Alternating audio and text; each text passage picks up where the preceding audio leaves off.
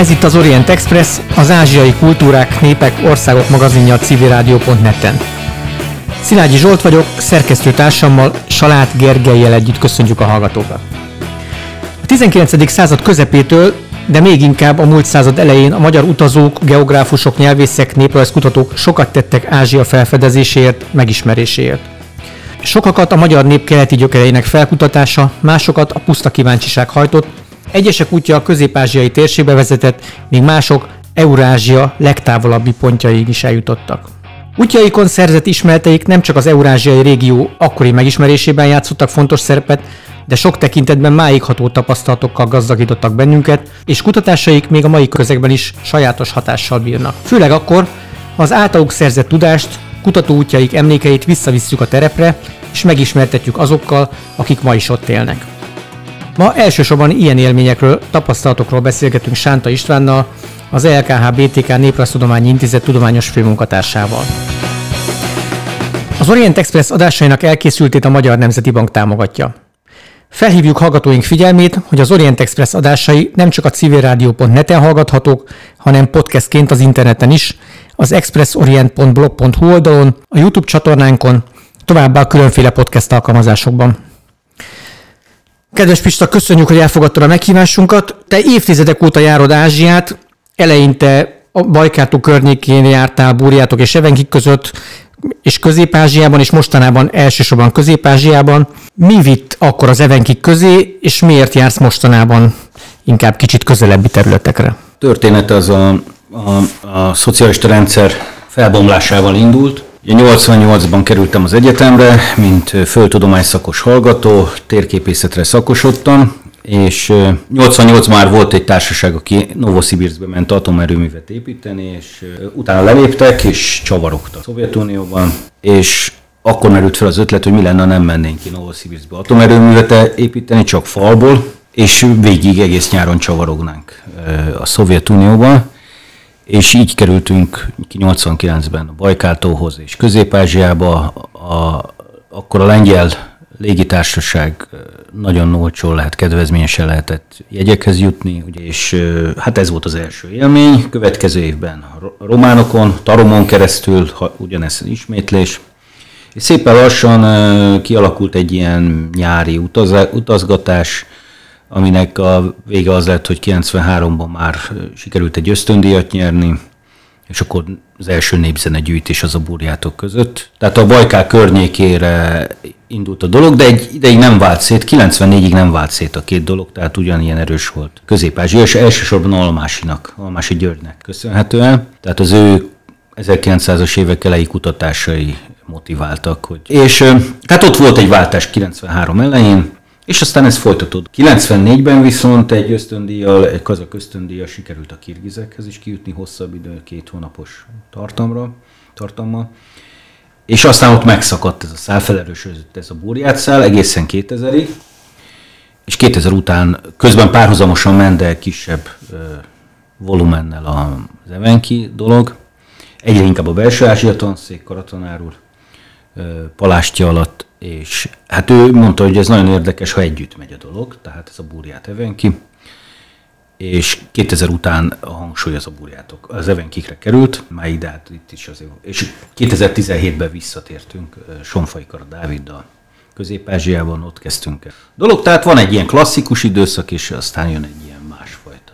Ebből két, néhány monográfia is megjelent, az előzetesből kettő, ezt a feleségem és kutatótársamat Tatjana Szafonovával közösen, ez meg az első az az Evenkikről, de búrjátok is benne vannak erősen, ez megjelent magyarul, oroszul és angolul. Ez az Evenkik földjén című. Ez a magyarul a Balassinál megjelent Evenki földjén 2011-ben. És aztán amiről kevésbé tudnak, hogy van egy második kötet, ez egy fotóelemzéses kötet, ez megint egy Evenki dolog, ez 2019-ben jelent meg egy monográfia szintén tányával, amiben van egy hármasság is, és hát ez még mind ilyen felvezetésképp, hogy van egy ilyen könyves igény, ugye Almásnak az életrajz az egyik, a Dáviddal közösen még Diószegén is dolgoztunk hosszas, tehát ez majdnem 30 éve folyik, és akkor vége megjelent egy kötet.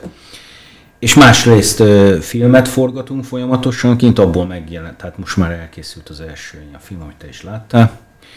és, és az is már ilyen közös gondolat. A, a, ami nekem igazán a szívügyem, ugye a filmeket is én forgatom, de ami szívügyem az a zene, zenegyűjtés és ilyen hang, hangképbe beletenni. Tehát egy, egy régiónak a hangképébe beletenni a, most nincs, elsősorban eposzokkal foglalkozunk Dáviddal, és akkor ebből is már megjelent két CD, két bakelit lemez, és ez az egyik az dél-szibériai, a másik pedig Észak-Turkesztán, mi úgy hívtuk, úgy neveztük ezt a Baskiriától Észak-Kirgiziai ilyen karéban végigvonuló területet, és egyre inkább a népzenétől, a, eleinte se népzene érdekelt minket, de egy, egyre erősebben az az epikus réteg izgat minket. És akkor ez, ez egyfajta ilyen kapocsnak is tekinthető mondjuk a, a Bajkál környéki terepet és a, és a közép-ázsiai terepet között? Persze, hát sosincs feladva, tehát ez a szála, mondjuk, hogy az első lemez az igen, meg hogy Altáj Szaján, Bajkál, ugye Bajkál nyugat, tehát egy térségként felfogva ezt a területet, ezt a dél-szibériai térséget. A Bakelit ugye, a második az pedig Észak-Turkesztán, amiben benne van Kazasztán is. Tehát, hogy a kettő, ezért folyamatosan próbálunk lefedni egyre nagyobb térségeket, egy nagyobb területeket saját gyűjtésekkel, és ebbe beszállni magyar tartalommal is. Tehát a, a végső cél az az, hogy elveszteni az etnikus jellemzőt, az etnikus felhangokat, és egyre inkább egy ilyen törzsi rendszerek, amik ugye transnacionálisak, tehát egy mondjuk egy kongrát törzs eposza, az az Altajtól a Kaukázusig, Dél-Kirgizián, Dél-Özbegisztánon át az Araltóig, az Alpamis eposzon keresztül kinyílik ez a térség. Tehát megint ilyen nagyobb térségeket, egy, egy ide, tehát ez az Észak-Turkesztán, ez még egy ilyen földrajzi, aztán lesz egy dél-turkesztán, és utána belemegyünk egy törzsibe, amikor már, amikor már a, a törzsek, ugyanaz a törzsnek a transnacionális jellege kezd motiválni. Tehát ez, ez, ezek izgatnak nagyon erőteljesen minket. Kicsit ilyen out of topic kérdés, de miért bakelit és miért CD? Hát a bakelit az az én szívügyem, ugye én nagy bakelit gyűjtő vagyok, és nagy, hát az idéző. És a térségnek van, volt egy lemezgyára, ami nagyon fontos, a Taskenti lemezgyár. És hát az életemnek egy nagy pillanata volt most, tavaly decemberben, amikor a Taskenti, hát teljesen megszűnt a gyár a szovjet rendszer felbomlásával, de a Taskenti Nemzeti Könyvtárban van egy hatalmas gyűjtemény, ami a, ugye hát itt a közép-ázsiai népzenék elsősorban, ami izgalmasak és akkor a, az Észak-Turkesztáni lemezt oda ajándékoztam a Taskenti könyvtárnak, dedikálva persze. Az, amikor beleteszi az ember a saját tégláját egy, egy hatalmas műbe, azért az nem, nem rossz érzés. A CD az meg az nem, nem volt az én kezdeményezésem, nem is a Dávidé, hanem a Törökországból a Türkszoj megkeresett, vagyis hát létrejött egy kapcsolat, nem kerestek őt meg, létrejött egy kapcsolat. Felvetődött az, hogy mi lenne, ha ők támogatnák a mi ilyen epikus kutatásainkat, nem, ilyen tulajdonképpen semmiből csináltuk, és akkor ők megvették a jogát a, a bakelit anyagnak, és ők no, hát gyönyör, fantasztikus, gyönyörűen tényleg hát kiadták CD-n. Ezt ők akkor terjesztik is ezek szerint? Hát ez vagy egy, kvázi ilyen, hát ilyen, ez, ez ilyen letölthető, repi? letölthető, és ezek ilyen repi darabok, én úgy értettem. De hát három nyelven, magyarul, törökül, angolul, hát orosz is volt eredetileg, de láthatóan nem akarták, és, vagyis elfelejtődött, és ugyanaz az anyag, amit inzertként benne van hát egy hatalmas felületen a lemezben, azt egyenként kép, színes képekben a CD-ben egy, kis, egy 60 oldalas kis füzetecske, egy kis könyvecske van benne. Fotóanyagban, szövegben, mindenben, teljesen különben ugyanaz az anyag is. Tehát ez és akkor ebből létrejött egy olyan, hogy a, a, a, CD, a CD kiadási jogból meg tudtuk egy kicsit szponzorálni a, a következő bakelitet, tehát végül is, hát unikális, tehát a térségben egyetlen egy bakelitet nem adtak ki, tehát ez most egy teljesen uh, trendi dolog, hát fogy, el is fogyott, tehát láthatóan azért kialakul egy piac, és bekerül a helyére. Tehát most gondold el, hogy a, a, a Vargyasféle gyűjtés mellett ez is ott van, Mongolia gyűjtés, vagy a, Vargyas féle Mongolia gyűjtés. Vagy a, a Kálkinnak az unikális dél-szibériai altai Hájének eposz, altai eposz anyagai mellett. Tehát a cél az, hogy egyre inkább abba az irányba menni, de már a modern antropológiai gondolatba, tehát egy zajkultúrába behelyezni. Tehát vannak ilyen át, adunk kereteket, mi ez a világ. Tehát ez nem a, nem a légüres semmiben van, hanem ilyen szovjet valóságban, és ez eljátszunk. Hát főleg én, én szeretem ezeket a dolgokat, és hát ez ugye az antropológiában van egy ilyen világ, világ a amerikai antropológiában van egy ilyen tendencia, és ennek a szállát igyekszem felvenni.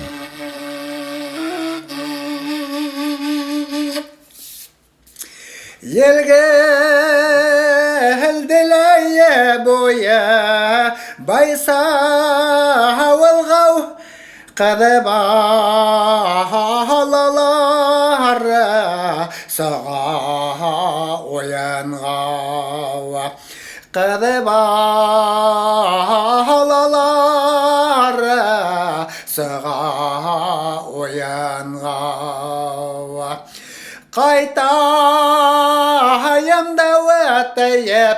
أتقاها من هم أثلها بلاي قد ظهر مينغاو Ez itt továbbra is az Orient Express. Sánta István antropológussal beszélgetünk Ázsiáról, ázsiai útjairól.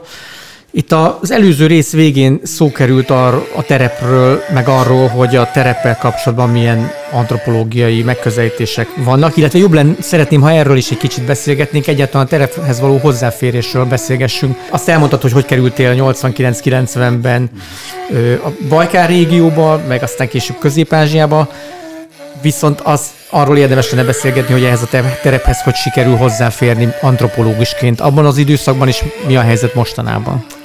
Hát akkor ö, ö, őszintén szólva még vízum se kellett Oroszországba, tehát ö, tudod, milyen házilag gyártott kiszes papírokkal, vagy ilyen demis, meg ilyen papírokkal mentünk ki.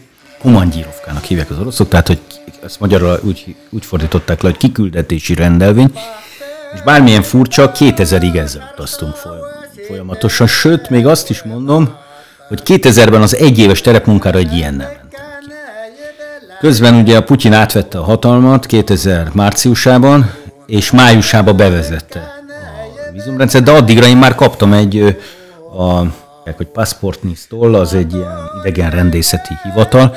Arra én kaptam már egy egyéves engedélyt a komangyírovkámra, tehát azt megúsztam, hogy nem kellett a vízum, ugye már, már ben voltam a rendszerben.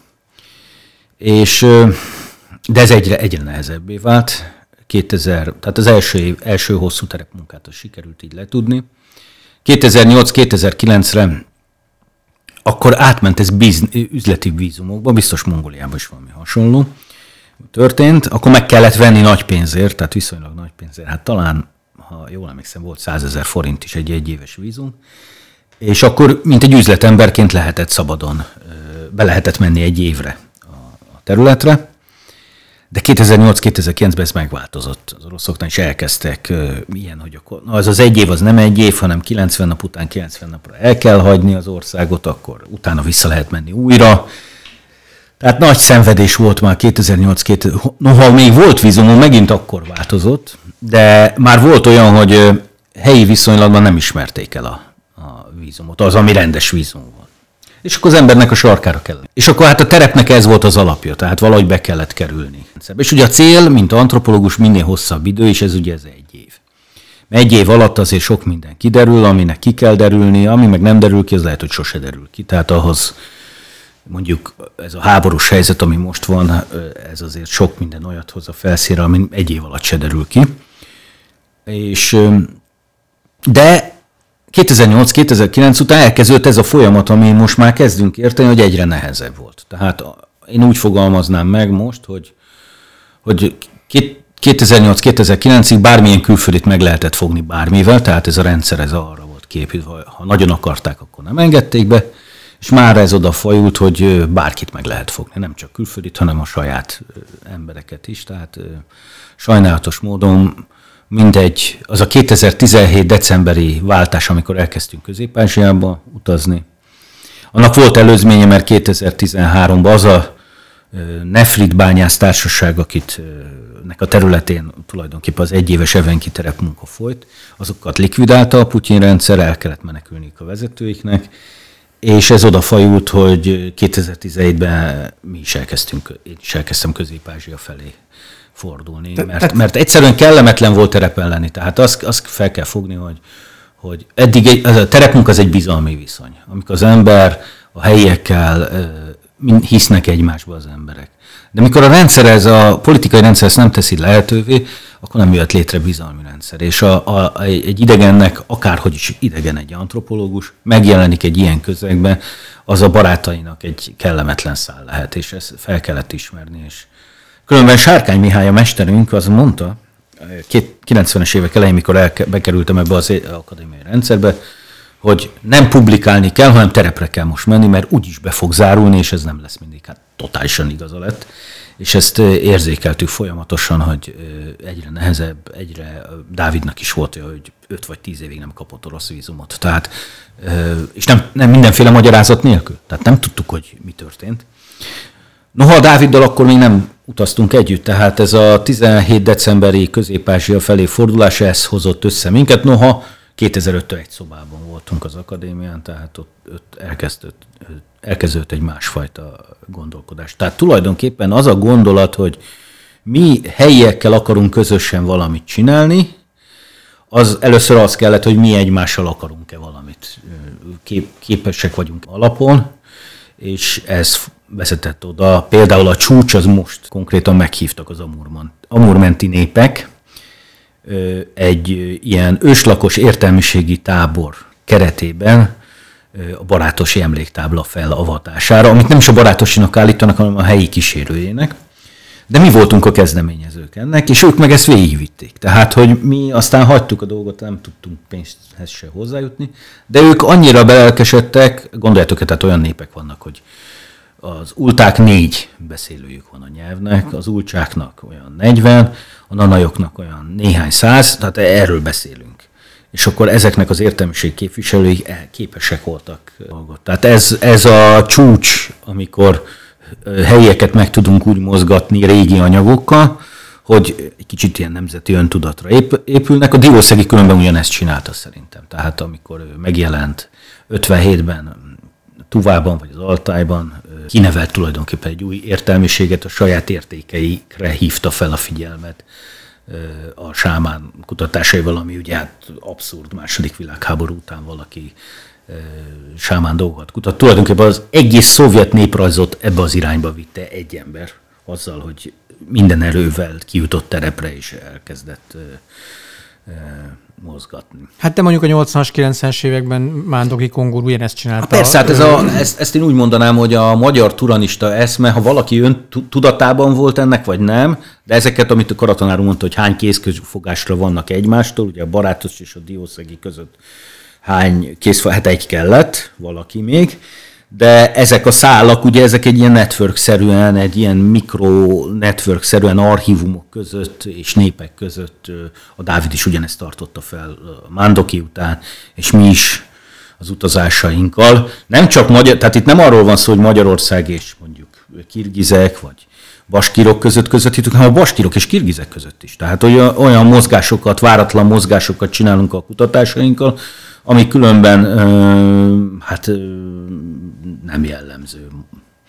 Volt ilyen, mikor Dávid kint volt Japánban, és kiutaztam hozzá, akkor onnan Japánból elmentünk az Amur partjára terepre, különben a japánok támogatták, és utána elmentünk Baskíriába, és találtunk olyan valakit, akit, akit a japánok meghívtak Baskíriába, és pont ezeken a szálakon mozgott, és ez nagyon izgalmas, hogy hogy, hogy, hogy tud egy eszme egy ilyen, ilyen, ilyen lebegő hálóban fennmaradni, és szerintem a Schmittéval is különben jó részt ebben mozgott. Igen. Maga a terep, az hogy néz ki? Tehát például az evenkik, azok milyen módon élnek, mennyire modernizált ez a törzs, vagy ezek a, a törzsi területek? Hát pont ez a keret, tehát amikor én arról beszélek, hogy egy lemeznél mondjuk van egy altai akármilyen éneklés, ugye, ami ma már csak world musicba halljuk, tehát nem nincs meg ez a régi réteg, amit mi még hallottunk, és szerencsére fel is vettük, hogy vannak keretek. Hát a, a keret az az Irkutski pályaudvar mondjuk. tehát megérkezel a, a poszt-szovjet valóságba, és akkor onnan valahogy eljutsz egy ilyen, ilyen periférikus közegbe.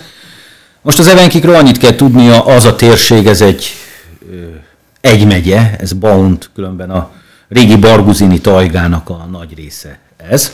Ez Kelet-Burjátia, egy Evenki járás, hát ez három magyarországi terület, amin, amely ezen a területen tízezer ember él, ebből a tízezer emberből 500 az Evenki, és ebből 12 él a tajgában. Tehát ezek az arányok, amik valós arányok. Tehát.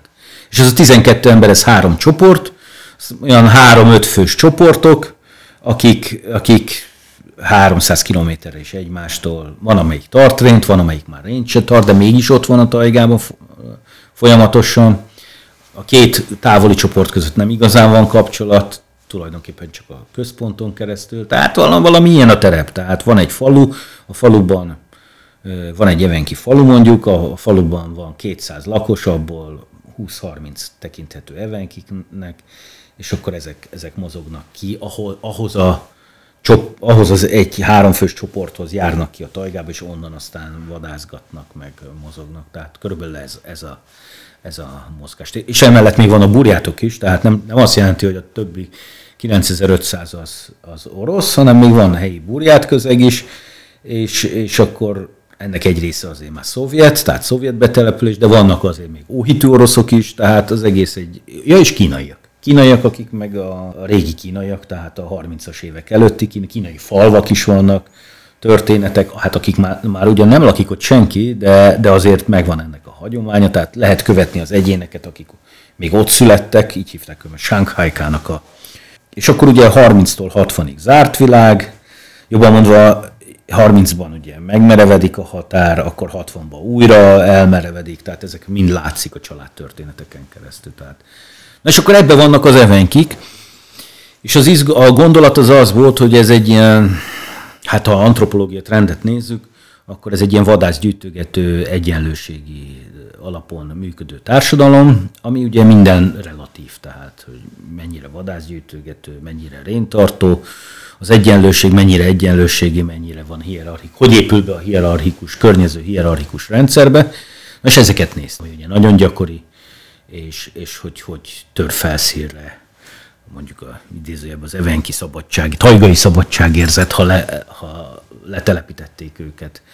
Hát ilyen gondolatokat néztünk végig. Ugye az izgalmas az az, hogy egy év terepmunkában azért már lehet írni erről. Tehát, és közben meg az ember, amikor elkezdi olvasni a, a párhuzamos anyagokat, azért ki, ha, ki tudja olvasni azokat a, a dolgokat, amik, amiket megtapasztalt a terepen. Tehát a terep ad egy olyan masszív bázist, hogy egy kicsit magabiztosabb lesz az ember. Leírni valamit, amit nem szokás leírni, megfogalmazni, és ad egy etikát. A, nagyon fontos az etika, ugyanis hát nem mindent ír le az ember, amit tud, mert emberekről van szó. Tehát emberek életéről van szó, akikkel ilyen-olyan viszonyba kerül, és próbál egy, egy egyensúlyozott képet mutatni egy ilyen távoli világról. És mi a helyzet az Amur mentén? Hogy kicsit keletebbre is menjünk. Az Amur mentén nagyon nehéz volt, ugye ezek is rokon nyelveket beszélnek, mondjuk nyelveket. Én mondjuk azt, hogy Evenkibe vagyok jobb, Dávid meg Moncsúból hozott valamit, ugye Dávid hatalmas nyelvtehetség, és hát két oldalról, tehát Evenki és Moncsú oldalról a helyiek, hát gondoljátok el négy darab beszélőt beszorítani olyan helyzetbe, hogy elkezdjenek beszélni. És hogy elhiggyék azt, hogy mi tudunk. Nem tudtunk, hát nem tudjuk a helyi, nem volt lehetőségünk. És ugye azt se tudta senki, hogy a, a barátosinak a 20. század elejé gyűjtése mit értek. És visszavittük az anyagot, itt jön az, amit te említettél a bevezetőbe, visszavittük a gyűjtéseit, és beolvastuk egyszerűen. És néztük, hogy mit, mit lépnek a, a helyiek. Hát, hát, tehát a barátosi által gyűjtött szövegeket visszaolvastuk. Visszaolvastuk, visszavittük a tereplát, itt főleg ugye volt egy olyan gondolat is, hogy már ugye nem a barátosi volt az első, amivel így kísérleteztünk, hogy sámán szövegeket visszavittük. Ugye volt egy olyan, ami aztán kiderült, hogy működik vagy nem, hogy visszavinni a rokonokhoz sámán dalokat, énekeket, és esetleg megénekeltetni azt a szöveget, ami a kezünkben volt. Most ebből az lehet, hogy a, megtaláltuk a rokonokat, akik énekelték. Közben sámánok is voltak, de már a búrját ilyen, hát mondjuk azt neosámánizmus köréből nevelődtek ki. Tehát a, egy helyi, egyszerű öregember többet értett a barátosinak a szövegeiből, mint egy rokon neosámán szakmában, idézőjebb szakmában lévő egyén. Tehát ez volt az egyik tapasztalat. Énekelni senki nem akarta, mert annyira erősek a szövegek, hogy nem ismerték a szövegeket. Hozzáteszem, tehát száz év elég volt, hogy ne ismerjék a szövegeket. Tehát annyira erősek voltak a szövegek, hogy senki nem válkozott arra, hogy fordításra igen, de arra, hogy elénekeljen, nem. És, és aztán hát végül sikerült anyagot gyűjteni, de már spontán elén, hát öregek elmesélt, elénekelték azt, amit ők hallottak, vagy eltáncolták azt, amit hallottak. És a, ami szenzációs volt, hogy a, a, ugye a barátosi nagyon furcsán írt, tehát nem naplót írt, hanem ilyen majdnem szép irodalmat, és ugye abból kihámozni, nem volt időrend semmi, és abból kihámozni, hogy is történt egy utazás.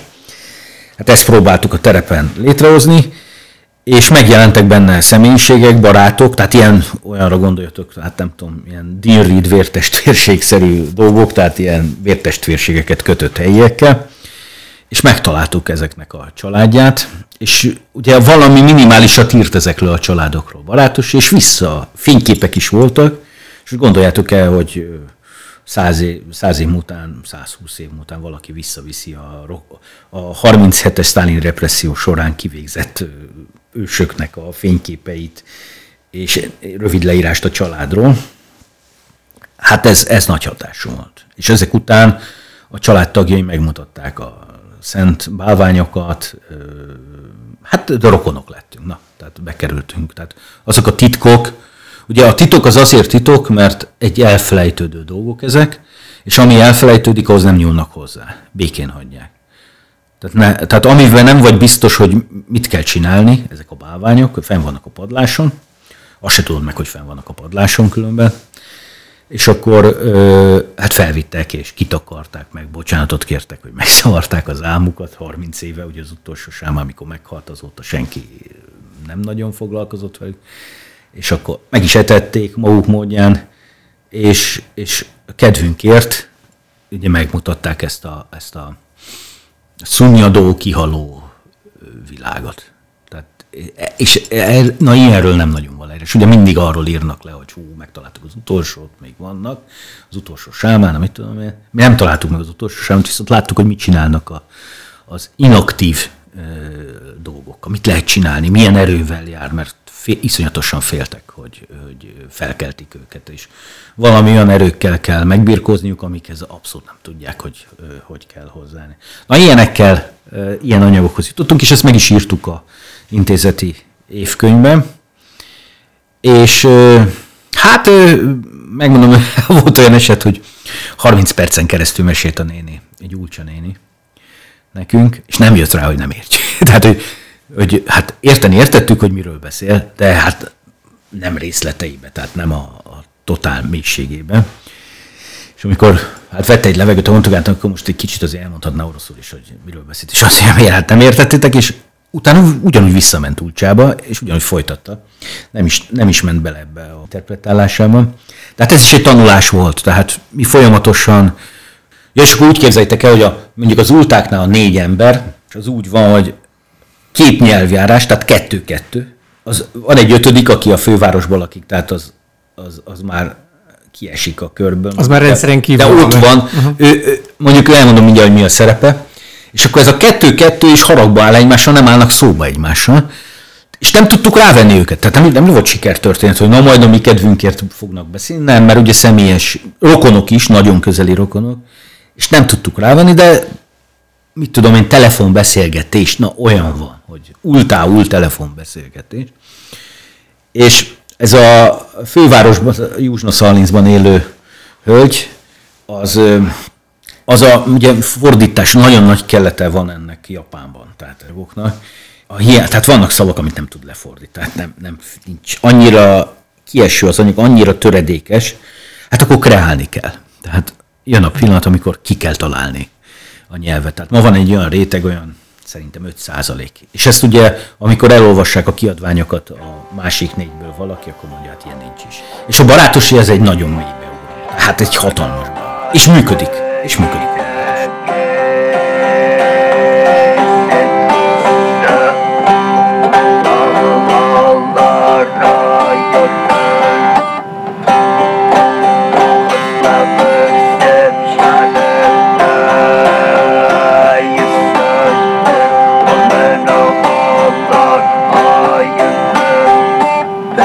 Eder çoğal ayınız Bana başta yine kesimizde Özü hatlar aydırdı Namazla kaş kop elimde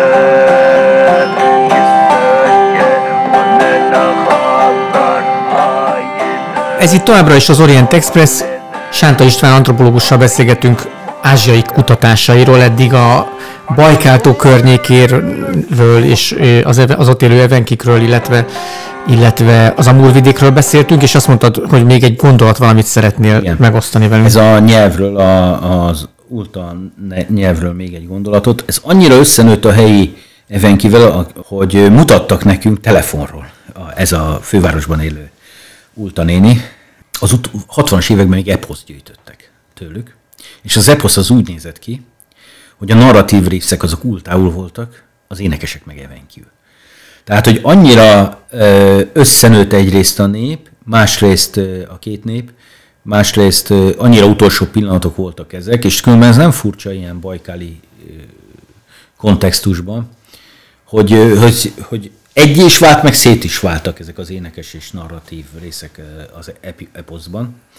A burjátoknál, amit láttam, az az volt, hogy evenki közegben, ugye nagyon kevés volt az evenki a, nyugati burjátoknál, volt, van egy ilyen kulengamenti társaság, akit jobban ismertem, azoknak az egyéneit, mert valaha együtt éltek, de második világháború után szét szóródtak a környező burját falvakban, ott a burjátoknak evenkig tartották a sámán szertartásokat. Burjátul. Tehát, hogy ott, ott egy ilyen fúzió jött ö, ö, létre, és ö, elgondolkod. Hát a, a, az utolsó végfázis, és akkor itt a nyelvekről egy kicsit letevesszük a terhet, ez a tofák a szajánban élő tofák, ugye a cátának a, a mongol részen, a, a, hasonlóan ejti ki mindegyik a nevén. A burjátoknál vannak a szojotok, akik szintén egy ilyen tofa nevük van, és a Tózsuka Tuvában, ugyanez a társaság, csak Manzsú birodalom megszűnésével ott a határok szétválasztották őket, de hát csak papíron, hát ők összejártak azért. És a tofa nyelv az tulajdonképpen kihalt. Tehát 98-ban még Lukács József fonónak a tulajdonosával gyűjtöttünk közük, népzenét gyűjtöttünk körükbe, és mára ugye meghalt az a nemzedék, ez a 20 év annyira elég volt, hogy tulajdonképpen eltűnt a nyelv. Tehát ez az érzékenység, tehát nincs visszaút. Tehát itt, itt, itt a tudomány az, itt táncolhatunk, meg brillírozhatunk, bármit csinálhatunk, de bizonyos dolgokat nem lehet visszafordítani. És az masszív volt, tehát itt most négy-öt emberről beszéltünk a tofáknál, amikor ott jártunk, olyan 25-30 volt a gyűjtés 98-ban. Annyi volt az alatt Annyi volt az.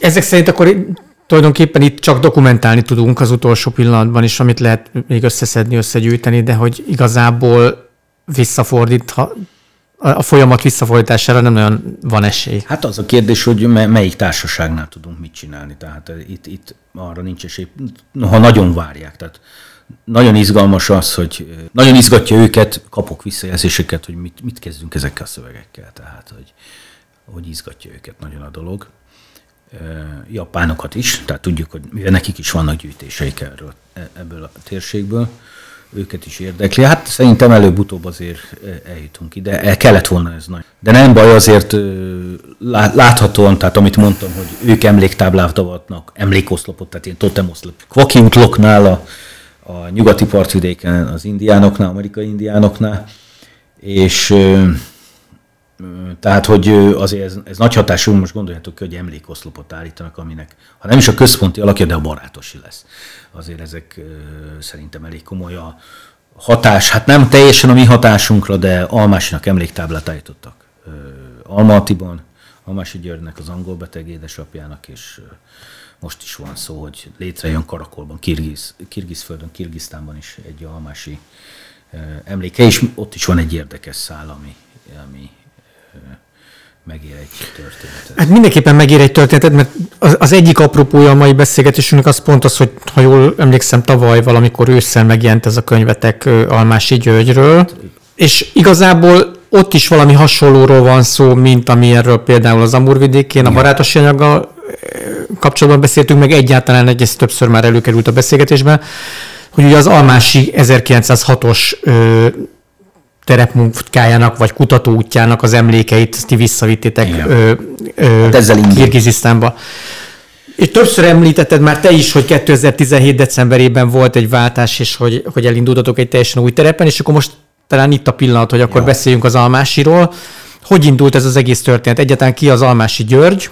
Kicsit ja. így mondjuk róla pár szót a, a hallgatóknak, és aztán, hogy hogy, hogy, hogy, hogy, hogy lett ebből ez a kutatás, és hogy alakult ez az ív, amiről itt most beszélgetünk? Hát az Almási György ugye írt egy monográfiát, amit sajnos nem hoztam el, de az 1903-ban jelent meg Vándorúton Ázsia szívébe, Vándorutam Ázsia szívébe, hát 700 oldalas mű, fantasztikus kirgizekről, kirgiz nomád társadalomról. Hát egy ilyen kézikönyv nekünk, mint, mint Diószegi, egy biblia volt, egy aki a nomád kultúrák iránt érdeklődik, talán legszebben meg itt. Különben németül írta meg is, a Csolnok Jenő fordította le magyar, ez kevésbé köztudott. És a belső Ázsia tanszéken, ugye Kőhalmi Katalin tanárnő, azért tudjuk férje az Urai Géza, ugye ők, az Urai Géza különösen, ugye ők Bécsben tanítottak, és a Katinén is kettős identitású, mondjuk így kétnyelvű, két anyanyelve volt, ez biztos, hogy identitás azt, azt kevésbé tudjuk, de ugye a Katinéni Szibéria, meg közép hát ő egy ilyen keletkutató véna volt, inkább ilyen kultúrakutató, és és hozzájártam, arról híres, hogy Mancsút tanított, és én voltam talán az egyik első Mancsú tanítványa, azért, mert Even, engem Even kiérdekelt. Tehát én mindig, már akkor a 90-es évek elejétől én Evenkire készültem, hogy terepre menjek. És hát akkor ott, ott próbáltunk valamit csinálni. És akkor mondta, hogy hát neki van egy barátnője, Bécsben, ugye Bécsben is tanított. Ő egy idejűleg. Tehát azt ne felejtsük el, hogy a Bécsi Szibéria kutatást azt ő hozta létre. És mostani nagy prof, antropológia professzorok Bécsben, azok a Katinének a tanítványai. A, ahogy az Urai Gézának a tanítványai, azok Cambridge-ben professzorok. Tehát, hogy ezek azért itt uh, magyar keletkutatásnak a, a hatása az felmérhetetlen. És a Kati néni mondta, hogy van egy barátnője, akit talán érdekes lenne, hogyha megismerném, és ha beleegyezik, akkor össze is hoz. Hát ez a Almási Györgynek az unokája volt, a Gyömörei Zita. És aztán nagyon hamar létrejött ez a találkozó, és tulajdonképpen azt lehet mondani, hogy hát 20 éven keresztül, hát ilyen két évente találkoztunk. És akkor ezeket én felvettem mindezeket a beszélgetéseket. Aztán meghalt Zita néni, de hát ott van egy hatalmas anyag, idézőben hatalmas anyag, és meg, ugye közben megismertetett, mint az utolsó almási családtag, aki tudott magyarul, megismertetett a almási családi hagyatékkal.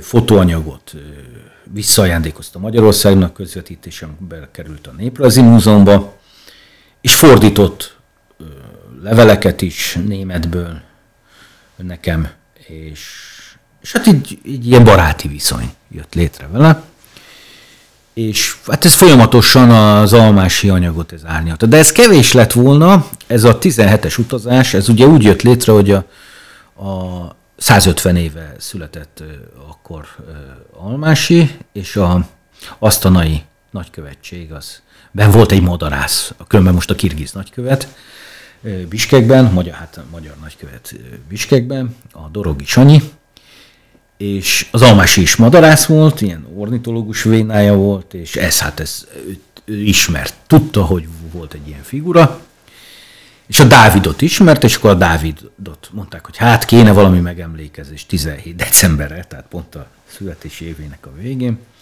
És akkor a Dávid mondta, jó, jó, de hát itt van a Sántapista, hát megyünk együtt, akkor jó, jó, jó.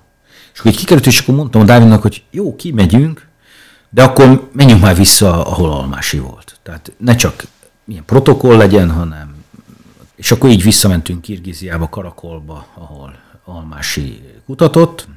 Különben 94-ben én ott töltöttem azt a két hónapot. És egyrészt a 23 évvel ezelőtti szálakat próbáltam felvenni, és, és közben pedig az Almási naplóval a kezünkbe ott próbáltunk azokat a szálakat is megbolygatni. És ez olyannyira sikerült, hogy megtaláltuk a szálláshelyét, és aztán visszamentünk 18-ban még kétszer, és a három utazás során megtaláltuk a, a, az akkori fősegítőjének a leszármazottait. Tanár volt a őslakos iskolában, és, és közben ugye ezek elmélyültek ezek a dolgok. Tehát találtunk egy, és itt jön, amit kérdeztél te, hogy tudtuk, hogy Almási gyűjtött monaszt, és Dávid ugye hát le tudta fordítani, és ezt visszavittük, a, nem a fordítást, az eredetit, tehát ugyan át is tudta írni úgy, hogy hozzáférhessenek a kirgizek, és találtunk egy olyan manaszmesélőt, aki arról a térségből származott, ahol azt a manasz részletet, ami nem létezett, tehát kiesett a, a kirgiz körökből, és érdekes módon ez egy nagyon izgalmas szöveg, ugyanis ez a szöveg ez arról szól, hogy Manasz elbúcsúzik a fiától, és utána meghal. Hát ez csak azt akkor nem tudjuk, de... És ez az egyetlen verzió, amiben van egy ilyen elbúcsúzás. Tehát nem nincs több forrás. A világ leghosszabb eposza, ugye három különböző eposzmesélőtől való tudást raktak össze. Hát azt hiszem 300 ezer sor. És, és 73 sor maradt fenn a másikban almási manaszából, de ez új, tehát ez totálisan új, nagyon izgatta a kirgizeket, de nem csak ezért, hanem azért, mert, ahogy mondtad, 906-os ez a második útja volt, erről az útról ő egy kirgiz fiatalemberrel jött haza Magyarországra, Turgán Berdike Ulúval, amiről tulajdonképpen semmi nem maradt fenn, csak annyi, hogy az Ita mesélte a családi hagyományt, hogy ki volt ez a, a fiú. És amikor a kirgiz, tehát én úgy szoktam fogalmazni, hogy mi a helyi értelmiség számára a szovjet rendszer által nem kompromittált hősöket, hős személyiségeket ajánlunk fel, és az egyik ez a Turgán, ez egy 15 éves fiúcska, aki az első kirgiz manaszkutató volt. Tehát az Almásival eljött, fordítottak manaszt, és aztán eltűnt. Visszaindult Kirgiziába, de sose érkezett meg. Nem tudtuk megtalálni a nyomát, nagy, nagy, tényleg teljes erővel nyomoztunk ezen, Viszont megismertük a kirgiz valóságot, mert ez megnyitotta. Tehát ez mindenki, mindenkinek érdekes egy, egy ilyen projektet támogatni. Beszálltak kirgizek is, lettek kísérőink, egy, ez a Manasz mesélő, és sikerült belekerülnünk a, a kirgiz valóságba, ilyen mai valóságba, és ezt dokumentáltuk a filmmel. Bocsánat, a, a kirgiz értelmiség és a kirgiz adminisztráció is igen, mellétek igen, áll, igen, és abszolút. akkor van egy ilyen helyi, regionális vagy lokális ilyen identitás szerepe is ennek a történetnek? Hát a, abszolút, mert ö, ö, azt nem lehet kiszámolni, hogy tehát nem, nem tudunk számot vetni arról, hogy, hogy ez, a, ez a kirgiz manasz mesélő, aki hát régi ismerős volt, de ugye az feladatot adtunk neki, hogy énekelje meg a almási féle magyar manaszt, mi így hívjuk és megénekelte, és ma ő létrehoztak a kirgizek Manasz Akadémiát, tehát egy ilyen... Bocsánat, azt tudjuk tisztázni, hogy mi ez a Manasz? Hát, ha... Manasz ez a kirgiz hőseposz, tehát ez a... Hát nem egyik kirgiz, tehát pontosak legyünk, egyik kirgiz hőseposz, valójában hát gyanúsan ez eredetileg egy kipcsak hősep, egy kirgiziai kipcsak törzsi hőseposz volt, ami aztán ilyen nemzeti eposszá vált. És akkor még itt annyit hagyd tegyek hozzá, hogy az Orient Express ö, egyik adásában Sonfai Garadávidan nagyon sokat beszélgettünk a Manaszról, úgyhogy akit, akit hát érdekel ez a kérdés, az hallgassa vissza az, az Orient Express adását, úgyhogy ez ilyen önreklám is. Hát meg a Dávid, hát a Dávid itt van folyamatosan velem, tehát nehogy az, a, a, az jöjjön le, hogy itt valami egyéni dologról van szó, tehát a, ez a közös dolgaink a Dáviddal. Jó részt, nagy részt. És tehát az, hogy most milyen hatása volt a mi megjelenésünknek ebbe a, Manasz üzletben, és akkor ez odafajult, hogy Manasz Akadémia jött létre állami pénz, pénzekből. És most már arról van szó, hogy a, a őszi Almási emléktábla, ami Turgán emléktábla is lesz, és én mindig mondom, hogy ez inkább Turgán emléktábla legyen. Karakoli ugye felkerülne arra a házra, ahol laktak, tehát az őslakos iskolának a falára.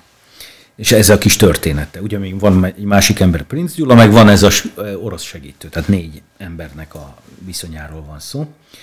És ez a könyv ez erről szól nagyjából. Tehát itt a második útnak a publikálatlan anyagai, amit az Itanénén keresztül hozzájutottunk, fotó, levelek, napló, ugye leveleket naplószerűen írta, Dávid fordításaival, megjegyzéseivel, plusz az elmúlt öt évben, hogy egy kutatás történet, hogy, hogy, és ugye nagy perspektívaváltások vannak benne, hogy a kutatás hogy változik a perspektívája azzal, hogy, hogy próbálja az ember bevonni az ő dolgaikat is. Hát ez nagyjából úgy történt, hogy beültünk a kocsiba, elővettük a laptop, ugyanezt a laptopot, kinyitottuk az almási anyagokat, nézegettünk fényképeket, szövegeket, manaszt, és az itteni források is előkerültek. A Seres Pista például ugye a Kunos Ignác hagyatékkal foglalkozik, és annyira mélyen benne van ebben a dologban, hogy a Kunos és az Almási viszonyáról is tudott. Tehát ezt, ezt megtalálni, egy semmit. Ugye a szál az mennyire izgalmas, Kunos Ignác volt a Keleti Akadémiának a, az igazgatója, az Almásinak ugye az angol beteg, Goethe, az, az ugye a Rommelnek volt a tanácsadója Afrikában, az Almási Györgynek a fia, ugye, ami nem igaz, de hát valami az atmoszférájáról, valamit tudunk az egészről. És ugye az Almási László, ő, ő hát egy hát Rommel tanácsadóként részesz katona volt, hát nem volt politika, nem volt politikai identitása ez. Itt lakott különben Bartók Béla úton, ha én múltkor felfedeztem a házat, a kint van az emléktábla, az Itanén is ott lakott különben, tehát együtt laktak a, a nagybácsival, és a szomszédnak megtetszett a lakás, és feljelentett, egy fogorvos volt a, az oroszoknak. És kijöttek az NKVD, és, de a Turgán 1906-ban ez a kirgiz fiú, az almási gyerekeket oroszra tanította, így nem lőtték agyon egyből. Tehát felvette a kacsa, oroszul beszélgettek a NKVD tisztekkel, időt nyert. Tehát, hogy itt a keleti, kelet kutatóknak a networkjének a szorossága, az időnként meg a tudás, nyelvtudás az életeket ment. Tehát az, ez, ez egy nagy történet, hogy a, a, a, a más, más részökönben a német gyűlöl segített nekik, tehát volt egy másik száli. Na és ezeket mind megírtuk. Tehát ezek mind Ugye, mert az Almási, most az angol betegnek az árnyékában egy Almási György, az apa egy ilyen frajdi komplexus, hogy hát az apa elment, a László otthon maradt, és akkor mindig bizonyítani akarta, az a második gyerek volt, különben is nem az örökös, és mindig bizonyítani akarta, hogy ő is legalább olyan jó kutató, és ugye sor, mindig elvitte a szállat, a Kubassek is, meg mindenki, ugye, az, mindenki az Almási Lászlót akarta kutatni, hát mi nem. És, és hát reméljük, hogy egy méltó emlék mi sokat köszönhetünk ilyen figuráknak. És ugye itt jön a terv, itt jön a gondolat, amiről folyamatosan hosszú idő óta beszélünk, hogy has, szeretnénk egy hasonló könyvet Diószegiről is, Barátosiról is, és mindig ugye ez se jó könyv, mert igazából már a Turgáról kellett volna ezt is írni. De a kirgizek kiadják, és az akcentust át tudjuk egy kicsit uh, írni. Tehát most folynak a fordításai a könyvnek. Lesz egy orosz köztes fordítás. Most itt a végén járunk már az időnknek Jó. sajnos, de, de épp ezt kérdeztem volna, hogy, hogy hogyan tovább, milyen hát ezek a tervek, hogy folytatni egyrészt a zenei vonalat, filmek azok jönnek párhuzamosan, van egy dél-türkesztáni zenei dolog, és utána, tehát zenébe is átmegy az egész, ez már látszik, és akkor az almásinak lesznek fordítás, tehát visszakerül, tényleg vissza tud kerülni először. És ugye az azért izgalmas, mert az orosz azért fontos, mert az oroszon keresztül bekerül a nyugati kánonba is. De akkor ezek szerint lesz orosz fordítás, de azért kirgiz is. Kirke, persze, a kirgizek és kazakok fordítják tovább, és feltehetően lehet, hogy lesz egy külön angol vagy német, vagy ugye, ami nem jött létre, tehát ami elveszett a kézirat, az eredeti, és nincs, nincs, nincs nyoma az életének a diószegivel hasonló gondolatok, visszavinni a terep. Ez a cél mozgat minket, és emellett sikerült belépnünk a Vámbéri dologba is, meg felvettük a szállát. A Vámbéri volt az első, ugye mestere volt Holmásinak, és ö, ö, Vámbéri volt az első, aki haza, hát akiről tudunk, ö, hazahozott egy karakalpak, karakalpaksztánból egy segítőt, a Iszák Mollát, ugye, akinek Velencén van a sírja, és ő visszafordította a csodaszarvast. És azt vittük vissza, és megénekeltettük mai regősökkel, tehát az, és egyrészt Karakalpaksztánban, és most Dél-Özbegisztánban is a kongrádok között. Tehát van egy dombrás változata, meg van egy kiákos népi 150 év után. Ez az a projekt különben ebbe az irányba megy majd az egész zenei dolog. Tehát lesz egy uh, Iszák Molla kötet is. Ugye a Vámbéli már lerágott csont, de az Iszák Molla vonalat nem, egy, van egy kötet, nyilván tehát a Kaligram kiadott egy kötetet, de nem ebből a szempontból. Nem ez a, nem ez a keletkutat, keletkutatás terepen, tehát nem ebből a szempontból nézték, hanem inkább az itteni uh, rezuméjét a dolognak. Hát meg hát azok, azok a reflexiók nagyon érdekesek, amik a terepről jönnek visszafelé, hogyha Persze, hát- elvisszük őket. Hát ugye a nagy kérdés, ami nem tudunk választ adni, hogy az Iszák Molla miért fordította le a csodaszarvast is. És megtalál most idén nyáron a délözbegek között, a délözbeg, dél- délözbegisztáni kongrádok között találtunk egy olyan hát élő, tehát előadott alpamis változatot, aminek a bevezetőjében hat órás volt, és a bevezetőjében előjött a csodaszarvas ö, motivum. Ez azért izgi, hogy, hogy ugye és Kongrád, Kongrád városából jött Iszák Mola. És akkor a, a, a, a barátosinak van egy szála még, ami van. És még egyetlen egy van a, a tarsajunkban, hát aztán ki tudja mi lesz, ez a Tagangalimdzsán. Ugye van egy baskír fehér tábornok, aki átjött Magyarországra, a, a, ő volt a baskír fehér erőknek a parancsnok, eredetileg nem volt fel. A szovjet polgárháború idején. Hát a, a baskír függetlenségi háború idején, és Japánon keresztül Magyarországra került, és itt egy nagyon jó nevű néprajzos lett, és a, megtaláltuk a rokonságát kint Baskiriába, visszamentünk, és előjött, tehát hiányzott, nekünk hiányozott, hiányoznak a, a baskír szálak, tehát hogy mi történt vele Baskíriában, és nekik meg hiányzik a magyar szál, és tehát egy nagyon, nagyon jó együttműködés családtagokkal keresztül, és a testvérintézményünk, a Baskír Néprajzintézet kiadja most a, a tagának a kötelező, aminek az érdekessége az, hogy a barátosi publikált, és ezért be is zárom, hogy a barátosi publikált, publikált egy kötetet a, a baskirokról, kazakokról, és tatárokról és kazakokról, ugye a kirgizeket ír, de hát az kazak, és kiderítettük, hogy azt Tagán írta, Barátosi adoptálta Tagánt, és így ráírta a nevét. És a könyvbe el van rejtve egy 20 oldalas rész, tehát sehol nem látszik, csak a tartalomjegyzékben, Barátosi nevén.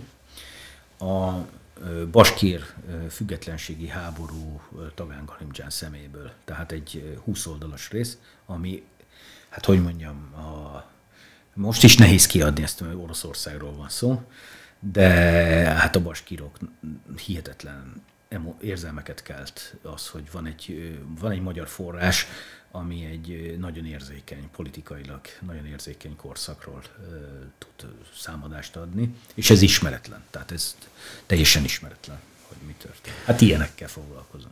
Ebben az utolsó pár percben egy 10 vagy 20 éves munkát, és legalább annyi, legalább 10 Orient Express adás lehetőségét sorolthat föl. Köszönjük szépen Sánta Istvánnak, hogy elfogadta meghívásunkat, és köszönjük szépen a hallgatóknak a figyelmet, és a Magyar Nemzeti Banknak a támogatást. Önök az Orient Express-t, a civilrádió.net Ázsia magazinját hallották, a műsort Szilágyi Zsolt és Salád Gergely vezették. Felhívjuk figyelmüket, hogy az Orient Express adásai nem csak a civilrádió.net-en hallgathatók, hanem podcastként az interneten is. A címünk expressorient.blog.hu. De ott vagyunk a YouTube-on és a különféle podcast alkalmazásokban is. A Facebookon pedig a Pázmány Péter Katolikus Egyetem Modern Kelet-Ázsia kutatócsoportjának oldalán lehet megtalálni az adásokat és készítőiket. A viszont hallásra tartsanak velünk a jövő héten is.